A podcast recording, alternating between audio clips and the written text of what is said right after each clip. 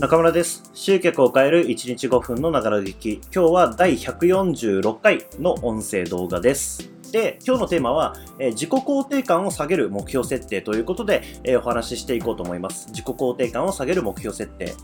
で、えっ、と、自己肯定感って何かっていうと、まあ、自分に対するこう信用、信頼の部分ですね。えっ、と、まあ、いろんな言い方とかいろんな説明ありますけども、僕がこう、簡単にね、理解してる部分で言うと、自分のことをどんだけ信じられるかっていうことです。うん。まあ、要は、その、僕なんて、私なんてっていうふうに思っているのか、それとも自分だから、じ私だからっていうことで、こう、自信を持って行動できるのか、まあ、そういうことをこう言ってるわけですけれども、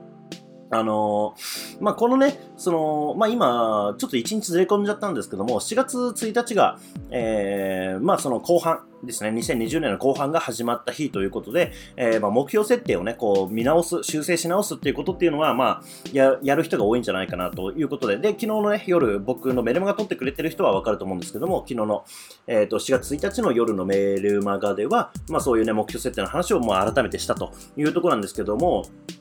えっ、と、まあ、そんな目標設定について、ちょっとね、その自分なんてって思ってしまうような目標設定の仕方をしてしまうと、やっぱりこう、プラスにはならないわけですよね。うん。じゃあ、それってどういう目標設定の仕方なのかっていう話をちょっとしたいんですけれども、それは何かっていうと、あの、あまりにも、あの、縛りすぎっていうことですね、簡単に言うと。えー自分のことを縛りすぎると、まあ、がんじがらめになるわけですよね。で、その通りに動けなかった自分に対して、やっぱりこう、否定的になってしまうし、許可が出せない。うん、許せないっていうことで、まあ、結局自分をどう思うかっていう部分で、自分のことを自分で信用できないっていう風になっていくわけですね。で、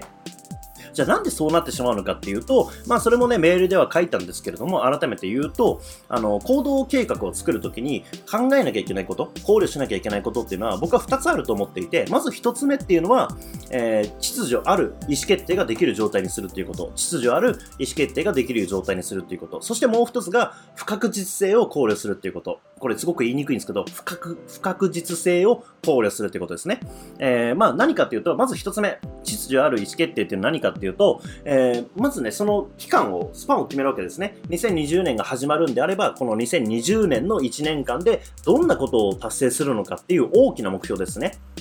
例えば僕が2019年、えースタートした時って、初めて、まあ、いろんなことをやめて、えー独立したわけですね。で、独立した1年間で、えー何を達成するかっていうのを決めたときに、一番大きな目標として何かっていうと、ビジネスモデルを作るっていうこと。まあ、つまり、どんなことで稼いで生きていくのかっていうことをこう確立するっていう1年にしようっていうことを大きな目標として決めました。で、まあ、それが秩序ある意思決定ですよね。要は僕がこう何か行動しようと思った時に、えーその中で、これはビジネスモデルの確立につながっているのかどうかっていう、こう、立ち戻るポイントを作るってことです。で、なんかいろんなね、いい情報っていうのたくさんいろんなところから届くわけですよ。で、それに対して、えーこれはビジネスモデルの確立につながるのか、それとも儲け話なのかっていう、こう、指標を持つことによって、これやんなくていい、これちょっと聞いといた方がいいっていうことがわかるわけですよね。っていうのは自分の中でその目標があるから秩序があるわけですね。自分の選択のこう基準として秩序があって、その中で意思決定ができるっていう状態を作るっていうこと。で、もう一つは不確実